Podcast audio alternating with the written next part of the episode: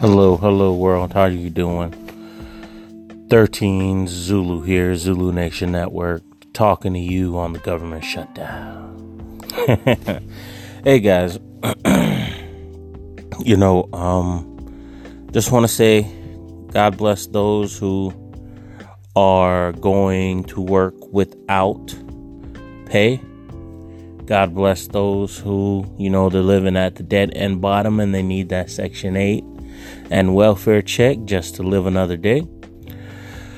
But at the same time, you know, there have been a lot of people throughout these organizations that were ringing alarms. There were a lot of people like uh, Glendon Cameron, Dave Ramsey, uh, multitude of people online, uh, Pastor Dowell telling people to get off Section 8, to balance their budgets, to live under their means, and to get to a place of financial literacy and financial balance.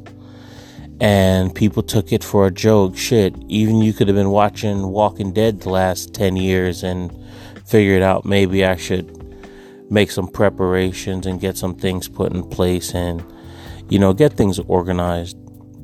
Now, I'm not throwing blame, I'm not throwing shade, but what I'm saying is if this shutdown is almost sinking your Titanic, you might want to run to the lifeboats.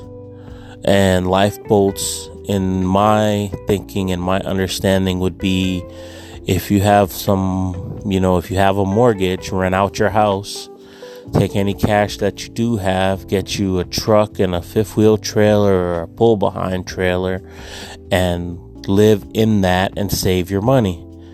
Either live in your driveway and rent out the house, you know, which would bring you in some income, or rent it out to a family friend or somebody who's still getting income money in, and, you know, or even y'all could live in the house together. The living standards and the way that we occupy dwellings are going to change. Um, you are going to have to live like the Medicis, or you are to have to live like. Uh, the, I remember there's this old uh, TV show where they used to have like the husband, the wife, the kids, the grandparents all in the same house. I don't know if it was something on the prairie. If you if you know the name of that, leave a comment and let me know. But uh, God, I can't remember that show. It was old school. But you know, the whole family is gonna have to start living in the house. Living rooms aren't gonna have to be li- are going to have to be bedrooms. You know, you're gonna have to change shit. Um, you're gonna have to completely change how we live going into the future to balance life. And I, I really don't think a lot of people are thinking about the monetary policy, their living standards, um, food. Like seriously, you are you are coming into a zombie apocalypse type scenario, and people don't realize zombies don't have to be the undead; they can be the unprepared. Because people become vicious when when you can't feed Timmy or Billy or your, or your newborn baby uh, there's something in us that goes uh, prehistoric or goes what's the word I'm looking for?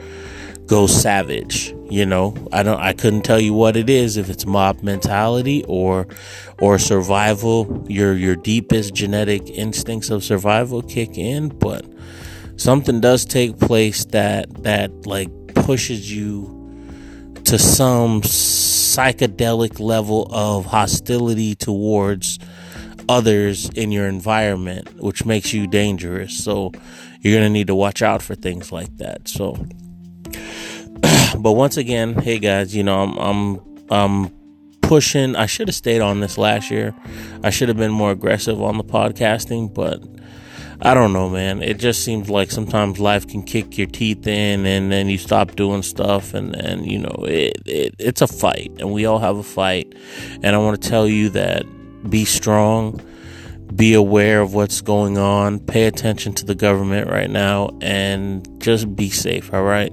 13 Zulu out. Have a blessed day.